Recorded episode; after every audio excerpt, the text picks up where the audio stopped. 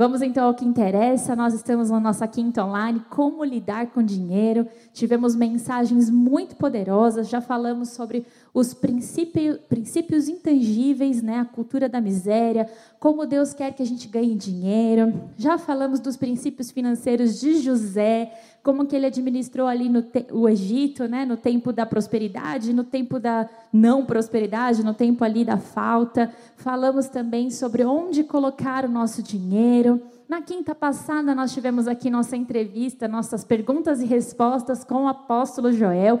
Foi muito legal, tiramos várias dúvidas. Nós recebemos muitas, muitas, muitas perguntas e nós tivemos aqui com o apóstolo Joel respondendo a maioria delas. Foi muito bom. Você pode conferir todas essas mensagens aqui no nosso canal no YouTube, Renovada Cantareira, ou também já está disponível lá nos nossos agregadores de podcast. Você pode se perdeu alguma das mensagens, corre lá e confere para você acompanhar a série inteira, tá bom?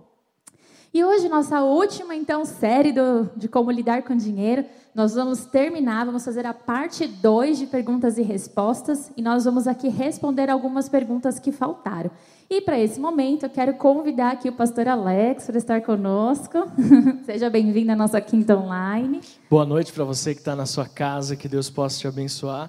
Estamos muito animados com tudo que nós estamos vivendo nessa série de mensagens. Como o apóstolo Joel falou na semana passada, na verdade, nós estamos em uma conferência uma conferência que está durando todo esse mês de outubro, sempre às quintas-feiras.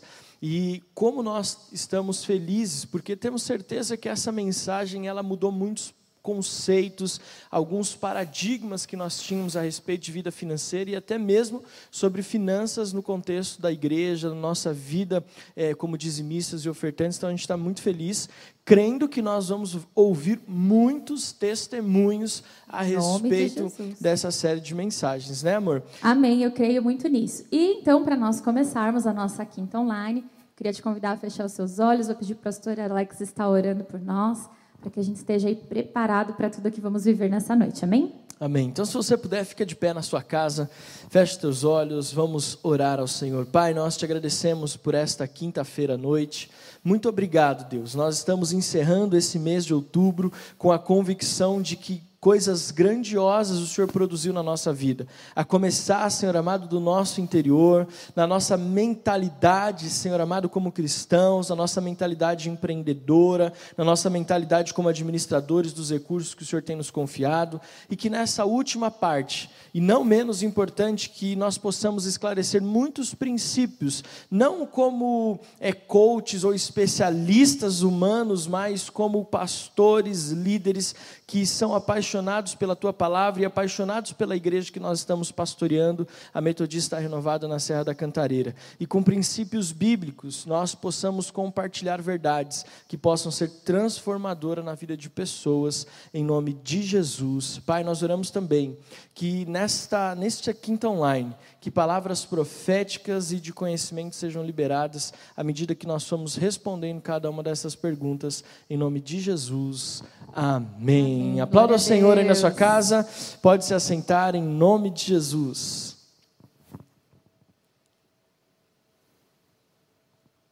Vamos lá então. Preparados? Apertem os cintos e vamos lá para mais perguntas então. Bom, para começar, eu quero perguntar aqui então a respeito de dízimos e ofertas. É, ficamos pendentes de responder. É possível parcelar o dízimo? Uau! E aí? É, de tantas perguntas que nós respondemos, algumas ainda ficaram, e essa aqui eu achei o máximo: é possível parcelar o dízimo? Veja, quando nós falamos a, a, respeito de dizimar e ofertar, biblicamente falando, não existia essa possibilidade na época. E não se tem nenhum relato bíblico de pessoas dizendo e parcelando dízimo. Né? Mas eu quero dizer o seguinte: a ideia, assim, não tem biblicamente nada que te garanta que você possa parcelar o dízimo. A grande questão de parcelar o dízimo ou de parcelar qualquer coisa é que você vai é, acumulando prestações, você vai acumulando é, um valor que você vai pagar.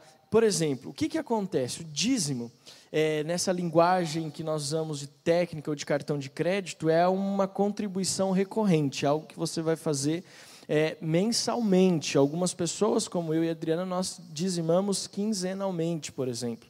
Então, o que, que acontece? Quando você fala em parcelar o seu dízimo, você está dizendo o seguinte: você está dizendo que você vai pegar um valor, que você vai ter que passá-lo no, mês seguinte, e que você vai fazer novamente no terceiro, no quarto e no quinto mês. O que, que vai acontecer? Além de você estar acumulando dívidas, você pode trazer inconscientemente para você que a igreja de alguma forma está te prejudicando ou está roubando de você a possibilidade de você ser próspero financeiramente, porque um valor que você vai dando recorrente vai virando uma bola de neve. Então você vai parcelar o seu dízimo aqui. Vamos supor que você vai parcelar o seu dízimo é, é de mil reais. Então você vai parcelar o seu dízimo em cinco vezes de duzentos reais. Aí no mês que vem você vai fazer mais uma parcela de, de 200. Então você vai, na verdade, acumulando prestações e você vai, na verdade, é, tendo problemas na sua, na sua vida financeira e na, na administração, porque vai virando uma bola de neve. Veja, por que, que eu estou falando isso? Porque dízimo é algo que você vai ter, você, em princípio de obediência, de entregar ao Senhor, você tem aquele valor, porque, como o apóstolo Joel falou na semana passada, é dos seus rendimentos, de toda a tua renda. Então, aquele valor de mil reais que você vai dizimar, ou aquele valor de cem reais que você vai dizimar, fatalmente ele entrou. Então, ele precisa sair integralmente. É igual como você vai pagar uma fatura de cartão de crédito. Pague sempre a fatura integral para que você não venha a fazer com que as coisas virem uma bola de neve. Então, não posso falar que está errado, o que eu posso dizer sim, vai ser inviável a curto, médio e principalmente a longo prazo, porque tudo vai virar uma bola de neve, porque a ideia é que você seja um fiel dizimista todos os meses. Acho que ficou claro, né? Ficou, amém. Bom, vamos para a segunda pergunta, posso fazer? Pode, e pode responder também, vamos responder junto. Segunda pergunta, é, portanto, a pessoa perguntou, baseado no texto de Mateus 5, 23, 24, e diz assim o texto... Porque se você estiver apresentando sua oferta diante do altar e ali se lembrar de que seu irmão tem algo contra você, deixe sua oferta ali, diante do altar, e vá primeiro reconciliar-se com seu irmão. Depois volte e apresente sua oferta. O que fazer quando ficar protelando essa questão de ir até o irmão e se reconciliar? Bom, o que fazer? Não protelar, né? Vamos lá consertar, fazer o que a palavra pede. Mas o que eu entendo a palavra nos falando aqui, nós estamos ofertando, entregando algo ao Senhor. E mais uma vez a gente volta a falar: Deus não tem interesse no nosso dinheiro, Ele tem interesse na nossa motivação, na nossa obediência. Né? Então, o que adianta eu ter um coração?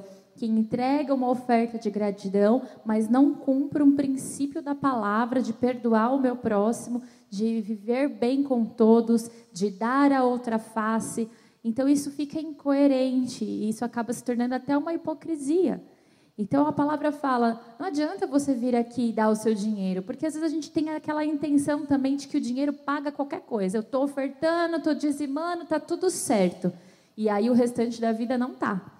Então, o Senhor ele nos pede o nosso coração, a nossa vida por inteira. Ele não está interessado nas nossas finanças, nos nossos recursos. E tudo que a palavra nos coloca ali para nós fazermos como um princípio é para nos proteger, é para nos dar uma vida de bênção, de prosperidade. Então, é, não adianta eu ser fiel em uma área da minha vida, mas não ser fiel em outra área da minha vida. E eu entendo que aqui é um sinal amarelo que, que foi deixado ali na Bíblia. Pare e pensa: será que é coerente ofertar no altar, demonstrar gratidão, dizer ao Senhor que eu amo através da minha oferta de gratidão, mas não amar o meu próximo? Porque os dois principais mandamentos da palavra é amar a Deus de todo o coração e amar ao próximo como a mim mesmo. Então não adianta eu estar ofertando e dizimando se eu também não amo a Deus de todo o meu coração e se eu não amo o meu próximo. Então, até uma pergunta que teve semana passada foi: porque uns todos são é, todos são dizimistas e ofertantes fiéis, porque uns prosperam mais do que outros. Aí é uma questão de por que uns prosperam mais do que outros? Porque uns têm a vida inteira de retidão e outros, às vezes, negligenciam áreas da vida. Então, a prosperidade ela é uma combinação, é quando nós temos a nossa vida de acordo com a palavra, a prosperidade ela vem. Então eu não posso só ser fiel em uma área, em outra não, né? Então o que fazer para não protelar? Entender que para Deus é, não entrega, Ele não aceita as coisas meia boca de qualquer jeito. Ele nos quer por inteiro. E se eu amo o Senhor, eu tenho que ter um coração disposto a fazer tudo por inteiro a amar por inteiro, a me doar por inteiro, louvar por inteiro, dizimar e ofertar por inteiro e não fazer as coisas pela metade. Então, às vezes eu já vi isso, não vou ofertar hoje porque eu então não me reconciliei com meu irmão. Então a gente acaba virando uma bola de neve de problemas, né? Então o que, que eu faço para não protelar? Obedeça, né? Vai se conserte com teu irmão, então entregue a sua oferta ao Senhor, porque o Senhor vai receber a tua adoração e vai trazer a bênção e a prosperidade sobre a sua vida. Uau! Tá vendo? Você tinha que responder essa.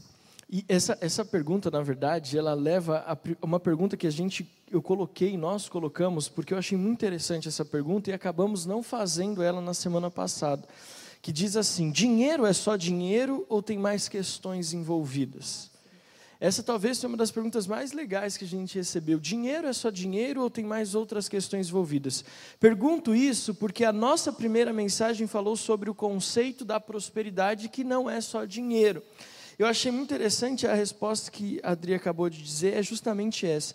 Mateus, Evangelho de Mateus, capítulo 6, versículo 24, diz assim: Ninguém pode servir a dois senhores, pois odiará um e amará o outro, ou se dedicará a um e desprezará outro. Vocês não podem servir a Deus e ao dinheiro, algumas versões mamon. A grande questão que é dessa, dessa passagem do Evangelho de Mateus, capítulo 5, e depois, numa, num capítulo à frente, no Evangelho de Mateus, capítulo 6, Jesus né, e a palavra do Senhor diz a respeito de servir a dois senhores, um, ao, um a Deus e outro ao dinheiro, a mamon, é que dinheiro não é só dinheiro. Dinheiro é perdão, dinheiro é reconciliação, dinheiro é sabedoria, dinheiro é fé, dinheiro é, não é só o papel ou o cartão de crédito que você tem na sua carteira, aquele cartão Platinum e tudo mais, não né? aquele black, enfim, todos esses cartões que existem aí. Dinheiro não é só o plástico do cartão ou o papel moeda que nós imprimimos as nossas cédulas. Na verdade, dinheiro é tudo aquilo que nós trabalhamos e que envolve as decisões que nós tomamos na nossa vida, na nossa família. Então, por exemplo, dinheiro, ele também tem a ver com administração. Dinheiro tem a ver com sonhos, porque para que conquiste os seus sonhos, você vai precisar basicamente né, de dinheiro, de recursos. Por exemplo, é, algum tempo atrás eu estava ministrando sobre dízimos e ofertas, algum tempo atrás, diga-se muito tempo atrás.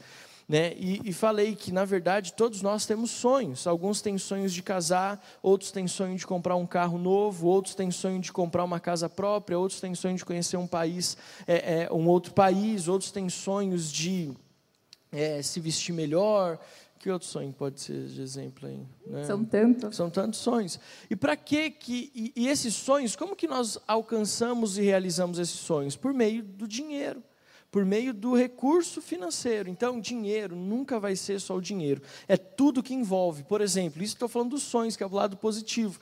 Mas dinheiro também envolve ganância. Não é só dinheiro, mas é ganância, é amor ao dinheiro, é orgulho, é soberba, é vaidade. Sabe, então nós vamos entender o seguinte: quando nós falamos de vida financeira, ou como lidar com dinheiro, preste atenção: dinheiro não é só dinheiro. E é um grande erro que muitas pessoas colocam dinheiro como um Deus.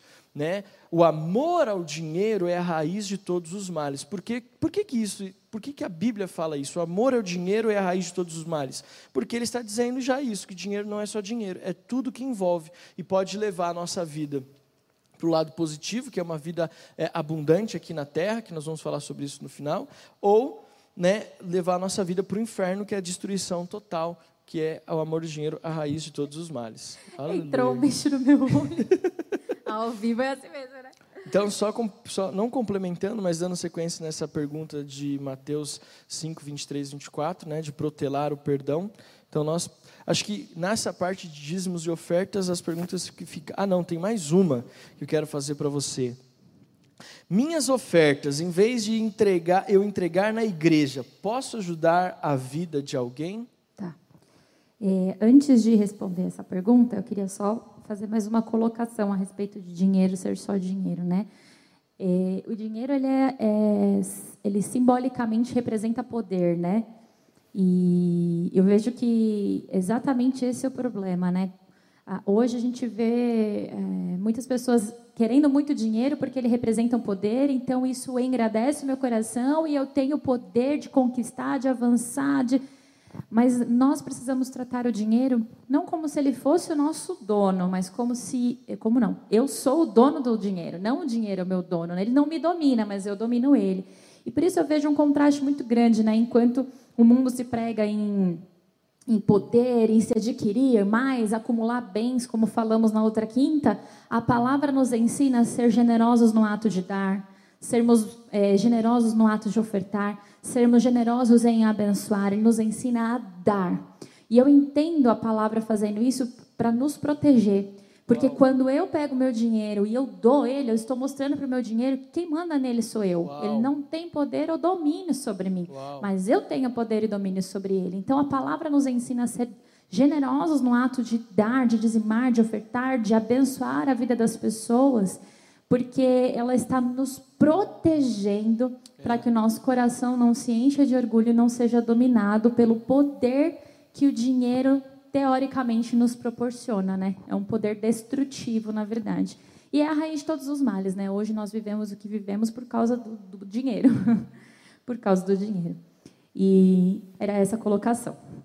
Minhas então vamos ofertas, lá, minhas ofertas. Em vez de entregar na igreja, Posso ajudar a vida de alguém? Pode fazer as duas coisas: entregar a sua oferta na é. casa do Senhor e abençoar a vida de pessoas. Então, nós somos dizimistas e ofertantes fiéis na casa do Senhor, porque nós entendemos a casa do Senhor como uma terra fértil. Então, quando eu trago, quando nós trazemos o nosso dízimo, nós trazemos com o nosso coração assim de devolver, é um ato de obediência e gratidão pelo recurso que nos foi dado naquele mês. Quando nós trazemos a nossa oferta, nós estamos entendendo que nós estamos plantando uma semente neste lugar, na igreja, porque aqui não, a igreja, nós não encaramos a igreja como essa estrutura de paredes, mas como um lugar que gera vida.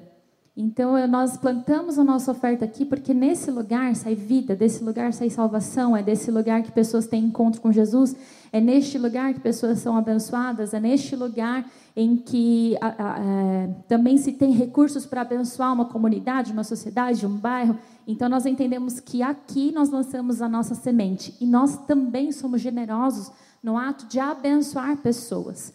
Então nós sempre e temos muita alegria em abençoar pessoas, mas nós não substituímos, não é uma troca. É uma coisa a mais que nós fazemos. Então, vira e mexe, a gente abençoa alguém. Já fizemos muitas ofertas grandes, ofertas pequenas. O Senhor nos toca para abençoar. Já demos carro, aliança, já entregamos, já pagamos viagem de lua de mel, já ofertamos muito na vida das pessoas, ofertamos ainda hoje, continuaremos fazendo inclusive faz parte das nossas orações, quando nós pagamos as nossas contas e oramos pelas finanças, que o Senhor nos, nos prospere, porque queremos ser generosos em abençoar pessoas. Sempre foi, e a gente ora isso todos os meses, que o Senhor nos dê condições de sermos abençoadores de famílias. Então eu entendo, eu, deu para entender o que eu quis dizer? Sim. Nós temos que fazer as três coisas: sermos generosos no ato de abençoar pessoas, mas também no ato de ofertar. É a nossa sementinha plantada aqui num lugar que é o reino de Deus representado aqui, né, onde gera vida. É. E, e, pensar assim, né, como nós falamos na semana passada, que o apóstolo Joel estava conosco, falando sobre a questão do, do, ofertar e que quantas pessoas ofertam até muito mais do, do, valor do que elas dizimam, porque entendem que a semeadura é o que vai fazer com que nós venhamos a colher frutos, que nós venhamos a colher a respeito daquilo. E nenhum fundo de investimento, que foi outra coisa que nós falamos na semana passada, caso você não conseguiu assistir ou ouvir, está no, aqui no nosso canal do YouTube e também nos nossos agregadores de podcast, ouça a mensagem, ou, Perguntas e Respostas, parte 1, com o apóstolo Joel presente aqui, e nós falamos sobre isso. A oferta é uma arma de ataque.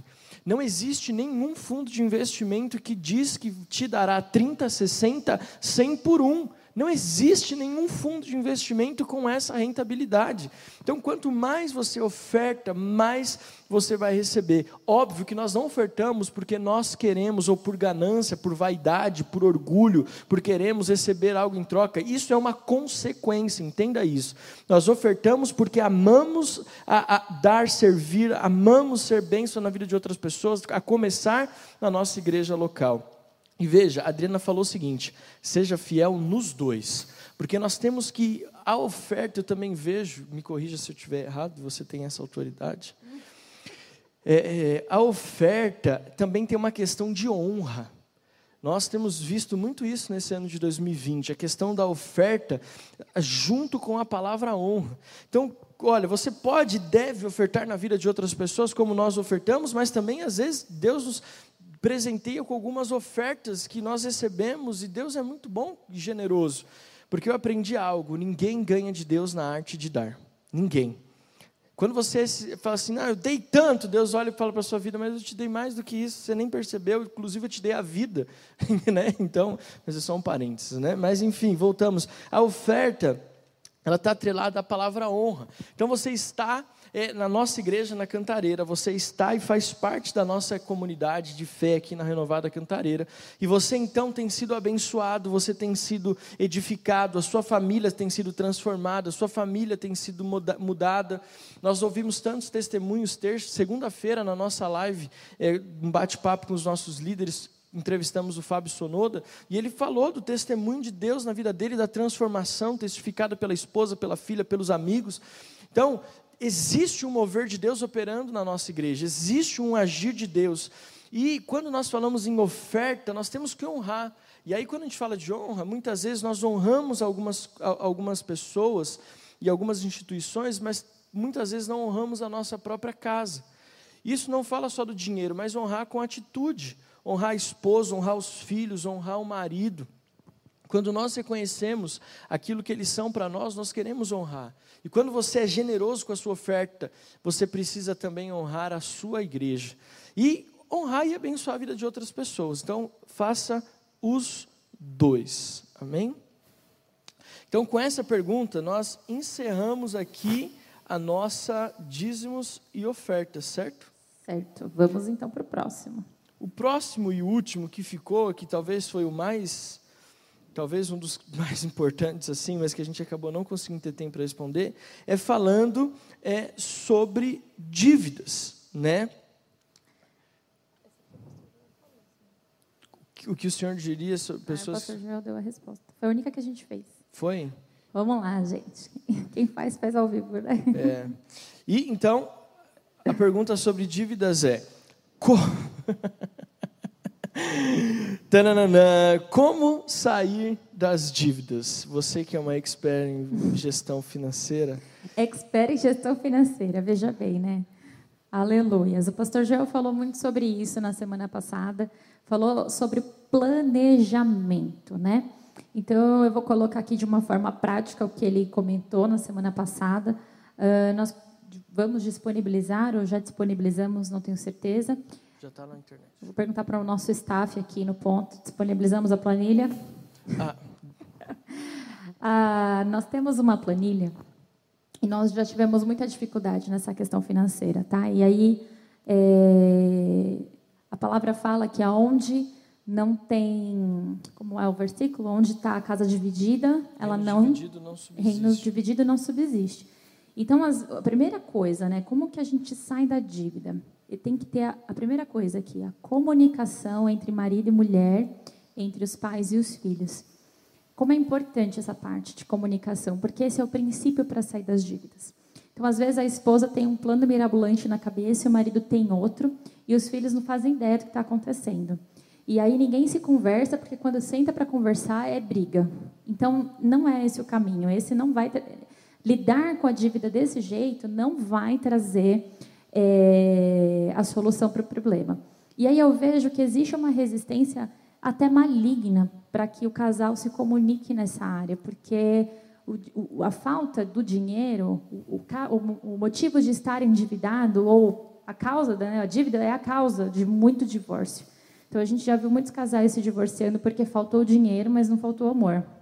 Por conta da falta do dinheiro, a falta de comunicação, a falta de diálogo, de não saber lidar com a situação, isso gerou um divórcio, gerou a destruição de uma família. Então, assim, dicas na prática. Precisa sentar para conversar. A gente não consegue resolver um problema sem ter certeza do tamanho do problema. A gente tem que pegar esse gigante e falar: vem aqui que eu vou te encarar e a gente vai te derrotar, em nome de Jesus. Não olhar para as dívidas é um grande erro. Então, sente com a sua família, comece a conversar sobre as dívidas. Antes de entrar no assunto, ore. Ore vocês dois, ore a família, entre em oração, peça para que o Espírito Santo domine ali a mente, os corações, traga direção, traga sabedoria para lidar, para que haja paz na comunicação. E aí conversem com calma, respirando, engolindo sapo, se preciso for, bota um ketchup e faz descer respira e conversa. E coloca quanto vocês ganham, as despesas que vocês têm mensais fixas, conta de água, aluguel, prestação do apartamento, carro, é, gasolina, mercado, conta de luz, conta de água, gás, telefone, internet, tudo que tem ali de despesas fixas. Numa outra planilha você coloca tudo que você tem de dívida se é cartão de crédito, se é limite do banco, tudo que você tem de dívida, coloca numa outra planilha para você saber o montante, saber exatamente com o que, você está lidando. E ali você vai saber quanto entra, quanto você tem, se o, que, se o seu salário, se a sua realidade ali financeira dá para pagar as contas mensais básicas. Começa por aí. Eu posso ter uma internet de 200 megas e pagar 300 reais por ela? O meu salário condiz com isso? Sim ou não? Não. É, é necessário? Isso é para trabalho? É uma coisa que eu não posso tirar? Entendeu? Então a gente vai ver a nossa realidade tem que estar adaptada com as nossas despesas fixas tem que estar coerente com aquilo que eu recebo, não pode ser mais. Se é mais, então eu preciso reorganizar isso de modo que ela fique dentro da minha realidade financeira. E orando para que o Senhor me prospere, para que a gente vá ali prosperando, vendo mais recursos, para que o padrão mude, né? E ver quanto que é as despesas, ver os parcelamentos que podem ser feitos, que parcela que cabe na sua, no seu mês. Começa a negociar uma parte por vez e não tenha pressa. Planeje isso. Saiba como fazer. Então, se você vai demorar três anos para colocar isso em ordem, então seja fiel durante esses três anos para que você consiga colocar isso em ordem e depois dê os próximos passos. Né? Às vezes a gente quer que venha o dinheiro inteiro e quite tudo de uma vez para a gente se livrar. Às vezes acontece, mas nem sempre é assim. Então, às vezes, a gente vai ter que dar um passo de cada vez, devagar, para poder chegar lá no fim. Mas tudo é possível. Com oração o Senhor, e organização, o Senhor sempre abre portas. E recursos vêm de lugares que a gente nem imagina. É. Então, é importante a gente ter esse olhar de planejar, né? de ter essa, esse cuidado em olhar, em orar, em pedir recursos. E ter visualizar, porque às vezes você não visualiza e a benção vem, e quando o dinheiro não tem propósito, ele se perde no bolo, né? Então, às vezes o Senhor tem até para enviar o recurso, às vezes o Senhor envia uma benção de uma oferta, um dinheiro que você não estava esperando, mas se você não tem a vida ali organizada, você nem sabe o que você vai pagar primeiro.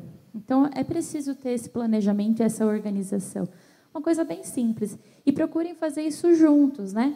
Se você está com seu marido, faça junto, nem que seja para estar tá ali, orar junto, para vocês saberem, os dois entenderem o que está acontecendo.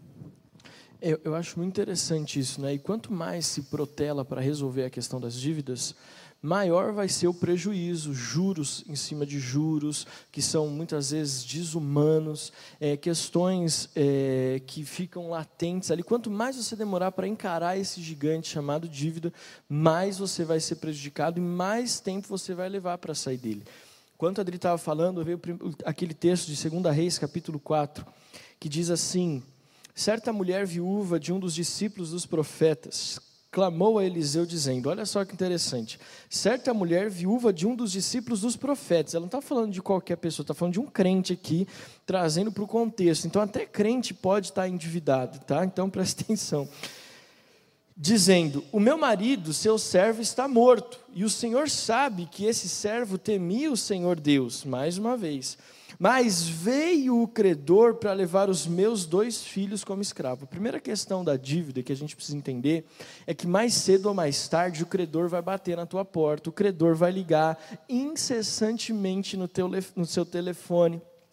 O credor, uma hora ou outra, vai aparecer diante de você e talvez até de uma forma constrangedora. Né? Então, é, quantas vezes nós recebemos ligação de, cobra, de cobrança de pessoas que nós, de certa forma, estão à nossa volta, que não somos nós, mas que estão à nossa volta. Ó, oh, você conhece fulano de tal? E aí você fala, conheço, oh, então aqui é da financeira tal. Aí você fala, meu Deus, como é que a pessoa descobriu meu telefone, que tipo de vínculo? Então, às vezes o credor vai bater na nossa porta e isso até vai gerar um constrangimento. Então preste atenção, não protele resolver as suas questões financeiras, procure resolver. Nós deixamos até essa por último, porque a gente entende que é muito bom sonhar sobre vida financeira. E tudo que nós falamos até aqui, desde a mensagem número um até hoje, a quinta, quinta parte dessa, dessa conferência sobre vida financeira, te estimulou a sonhar, te ensinou a administrar, mas como nós falamos na semana passada, talvez você está arrastando coisas do passado, que não foi porque você administrou mal, foi porque talvez houve um, um imprevisto, uma situação que você não previa, um desemprego ou uma conta que chegou inesperado, uma ajuda que você teve que dar à sua família e você ficou desprovido de capital e as dívidas começaram a acumular. Mas preste atenção, nós queremos te ajudar. Então, o credor mais cedo ou mais tarde vai vir. Então, nós precisamos saber que nós precisamos encarar. Mas outra coisa que eu acho interessante, versículo 2: Eliseu perguntou à mulher: O que posso fazer por você? Diga-me o que é que você tem em casa. Duas coisas aqui nesses dois primeiros versículos, olha só que coisa poderosa. Primeiro, aquela mulher endividada, ela foi procurar ajuda.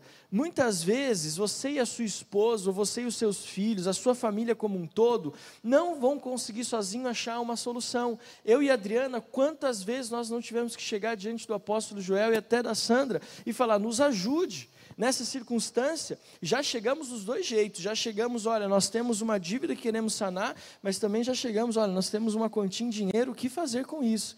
Né? Então, é, às vezes você sozinho não vai conseguir, você e a sua família, mas procure alguém, vá até alguém que possa te ajudar, alguém que talvez você enxergue confiança, alguém que você enxergue essa, uma certa facil, habilidade, facilidade, talvez não seja a melhor palavra, mas uma referência nessa vida financeira e fala: Ó, vamos, me ajuda, eu e a Adriana estamos aqui, nós é, queremos poder te ajudar de alguma forma, talvez até mesmo no particular. E ele diz: Mulher, o que você tem em casa? Isso aqui para mim é algo. Isso tudo está vindo agora, hein? mulher, é, a gente orou para que o Senhor liberasse algumas palavras, ele está liberando. E ele disse assim: Mulher, o que você tem em casa? Olha só que coisa interessante. Você sempre vai ter algo para poder te ajudar a sair dessa situação. Eu, eu, nunca me esqueço, o apóstolo Joel, ele sempre me ensinou e compartilhou conosco assim: ele falou, olha, até para os casais mais endividados que chegam para mim aqui diante do meu gabinete, eu falo para eles, mesmo com essa dívida toda, ainda você pode fazer uma viagem para o Nordeste, por exemplo, se você souber administrar. Porque é o seguinte, você tem na sua casa algo que possa te ajudar a sair das dívidas não só em recursos financeiros, mas você tem dons e talentos que podem te ajudar. Você talvez tenha algum material aí que aos seus olhos está esquecido, está deixando de lado, mas que você, nessa hora, eu quero até liberar. Estenda a mão, amor, vamos orar. Nós liberamos uma unção de criatividade na área financeira para que você possa enxergar na sua vida coisas que você não estava enxergando, mas que você vai passar a olhar agora Amém. que podem te ajudar a sair dessa situação. Talvez você vai entrar na cozinha e vai olhar um lugar, uma situação e Deus vai falar assim: é isso, usa isso, porque eu vou usar isso, eu vou te dar isso como uma forma de sair das dívidas Aleluia. e pagar tudo que você está devendo. Amém. Talvez você vai chegar na garagem, vai olhar, você vai chegar no seu quarto e vai olhar. Por que, que o profeta perguntou para aquela mulher: o que, que você tem em casa? Olha só a resposta da mulher. Esta sua serva não tem nada em casa, a não ser um jarro de azeite. Talvez a sua primeira, a sua primeira ótica vai ser: eu não tenho nada, eu só tenho, sei lá, um copo plástico um copo plástico, é só isso que eu tenho. Não tenho nada, eu só tenho um copo plástico. Eu tenho um amigo que ele é pastor, e sabe o que, que ele faz? Ele compra isso aqui, ó. E aí, ele faz disso matéria-prima para vender para pessoas que vão injetar plástico de novo.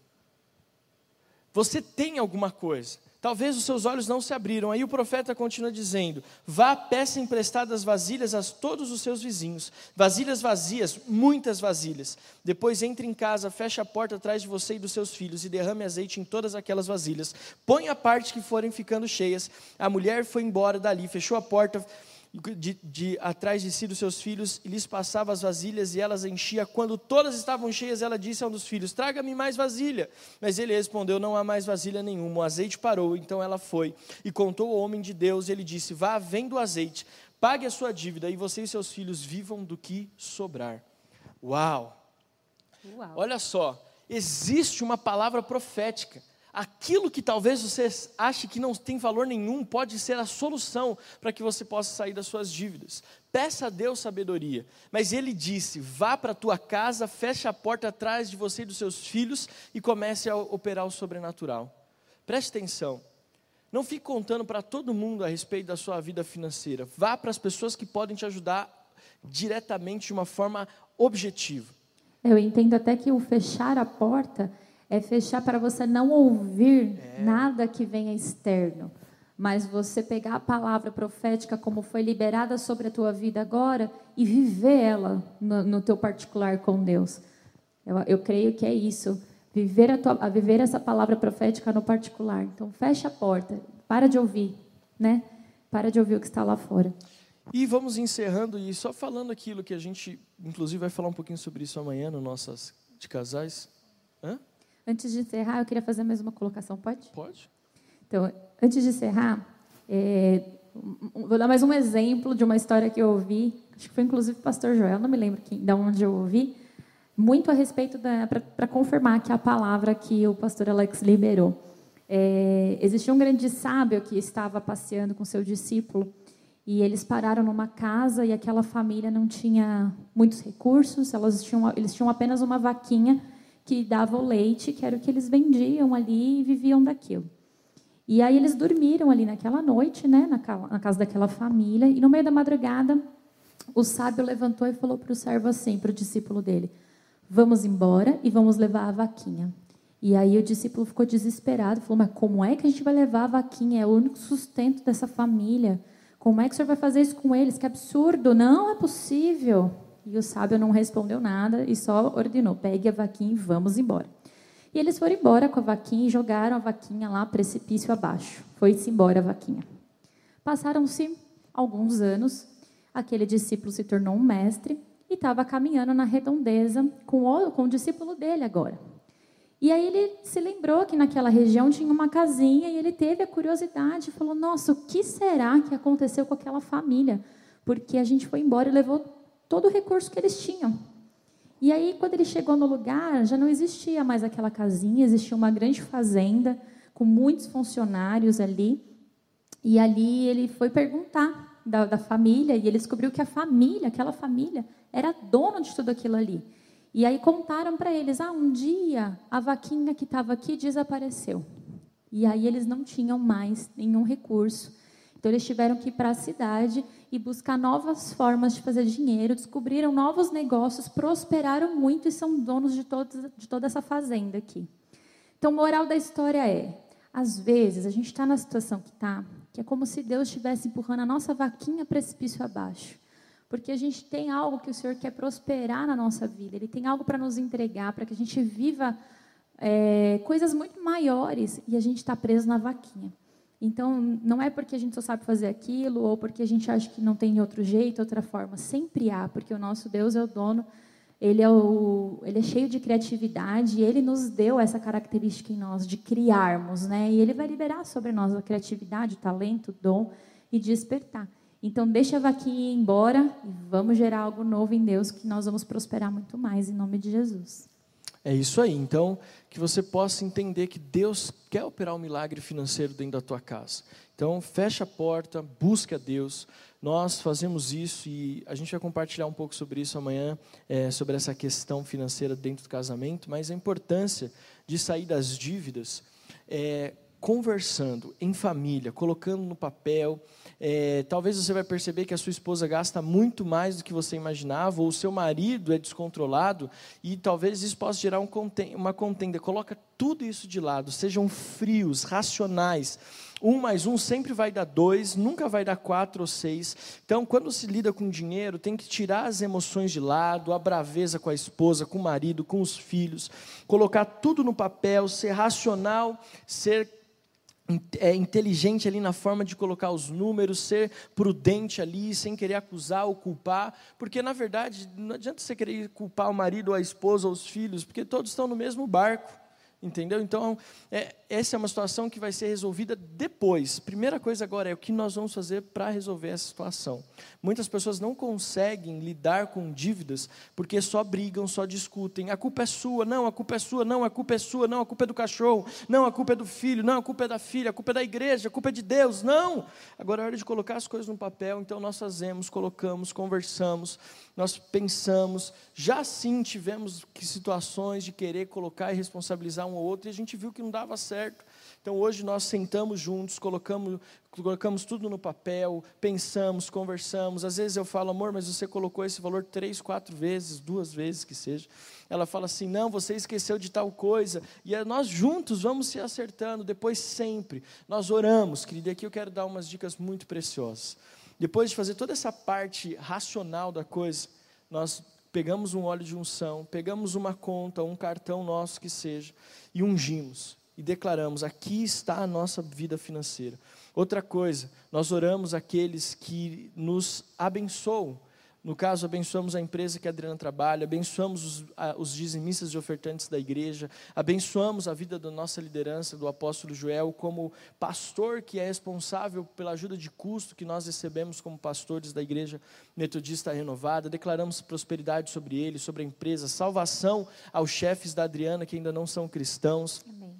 E, e depois disso, nós então confiamos em Deus e seguimos, aí é outro passo, né?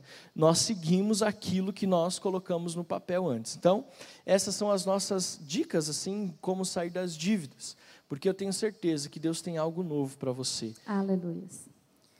Amém. Acho que as nossas perguntas se encerram por aqui, né? É, eu vamos encerrar e eu só mais um texto, amor, você me libera. Como a Adriana falou, existe um texto que eu queria orar por você. Eu quero que você fique de pé na sua casa. Evangelho de João, capítulo 10, versículo 10, você conhece esse texto. E diz assim: O ladrão vem somente para roubar, matar e destruir. Eu vim para que tenham vida e a tenham em abundância, ou a tenham plenamente. Querido, existe um sonho de Deus para a sua vida e para a sua família, de que você tenha uma vida plena que você saiba como administrar a sua vida financeira, a sua economia doméstica, ensinar os seus filhos a transferir esse legado, a viver uma vida próspera. Prosperidade não é só dinheiro, você sabe disso. Você sabe que não é o salário que você ganha. Falamos que, estatisticamente, as pessoas mais endividadas no Brasil ganham entre 7 e 10 mil reais. Então, assim, não é a questão de quanto você ganha, mas é como você administra os seus recursos e quanto você confia em Deus a sua fidelidade e a sua generosidade. Então saiba que existe uma vida plena. Nós queremos encerrar essa série, essa conferência que eu gostei dessa questão do apóstolo Joel, essa conferência de finanças, como lidar com dinheiro. Queremos abençoar a tua vida para que você seja próspero. Aleluia. Nós amamos você. A Adri vai encerrar aqui falando mais sobre amanhã e nós nos vemos no domingo, dia de ceia. Um beijo, amo vocês em nome de Jesus. Vamos orar então? Fica de pé no teu lugar. Você já está de pé, né? Nós já pedimos isso. Aleluia. Permaneça de pé no seu lugar, estenda suas mãos. Senhor, nós queremos declarar, Pai, sobre o teu povo a tua bênção. Nós queremos declarar, Senhor, em nome de Jesus, sabedoria e graça, Pai, para que eles possam administrar as finanças. Oh Deus, para que os recursos venham, Senhor. Oh Deus, eu quero te pedir criatividade, unção de criatividade, Senhor, para que eles possam é, sair das dívidas, para que eles sejam direcionados pelo Senhor, Pai, para um tempo novo, um tempo de novidade, de empreender, Senhor, em nome de Jesus. Liberamos a prosperidade sobre o teu povo, as tuas bênçãos. Oh Deus, um tempo de ajuste, um tempo, Pai de ajustar, Senhor, e sair mesmo das dívidas, Pai. Um tempo, Pai, onde eles possam começar a investir. Oh Deus, declaramos dizimistas e ofertantes fiéis na tua casa, Senhor. Oh Deus, que possamos ver sobre o teu povo, Pai, o manifestar do Senhor, testemunhos, Senhor, sendo falados, vividos e testemunhados para a honra e glória do teu nome. Oh Deus, prospera sobre o teu povo, dê a eles destaque, abra portas, Senhor, novos negócios, novos recursos, Pai, em nome de Jesus. Amém. Glória a Deus. Amém? Bom, essa mensagem, assim como toda essa série, Como Lidar com Dinheiro, está disponível lá nos nossos agregadores de podcast. Se você prefere assistir o vídeo que foi gravado, então você pode entrar aqui no nosso canal no YouTube, Renovada Cantareira. Está tudo aqui para que você possa acompanhar. Compartilhe com as pessoas que você ama, compartilhe com, quem, com aquelas pessoas que você entende que precisam ouvir essa palavra e que vocês possam ser abençoadores de outras pessoas. Amanhã, então, estamos te esperando, você que é casado, você que é noivo, estamos te esperando às 19h30 na nossa igreja, lá para o nosso primeiro encontro de casais fortes. Se por acaso você está assistindo esse vídeo depois do dia 30, já está disponível lá nos nossos agregadores de podcast o áudio das, da, do que foi ministrado no nosso primeiro encontro de casais, tá bom? Lembrando que domingo é nosso culto de ceia, então venha preparado para nós cearmos juntos ali com o Senhor, em nome de Jesus. Se por algum motivo nesse momento você ainda não pode estar conosco no presencial, temos a nossa transmissão às 17 horas no nosso campus online. Convide seus amigos, os seus familiares, vamos juntos celebrar e ceiar ali ao Senhor, em nome de Jesus. Amém? É, você que nos visita pela primeira vez, eu quero mais uma vez agradecer a sua presença aqui e deixar aqui no nosso chat um link para você preencher rapidamente questões rapidinhas para nós te conhecermos. É seu nome, telefone, e-mail apenas. Nós queremos muito entrar em contato com você que nos acompanha aqui no campus online, para que nós possamos orar e nos aproximarmos ainda mais de você. Amém, gente? Foi uma alegria estarmos aqui. Nós encerramos hoje essa série de mensagens. E nós já teremos uma novidade aí para quinta-feira que vem. Então vamos juntos aí todos os dias em nome de Jesus. Que Deus possa te abençoar, que esse final de semana seja poderoso na sua vida, que venha a unção de criatividade sobre você, em nome de Jesus. Deus te abençoe.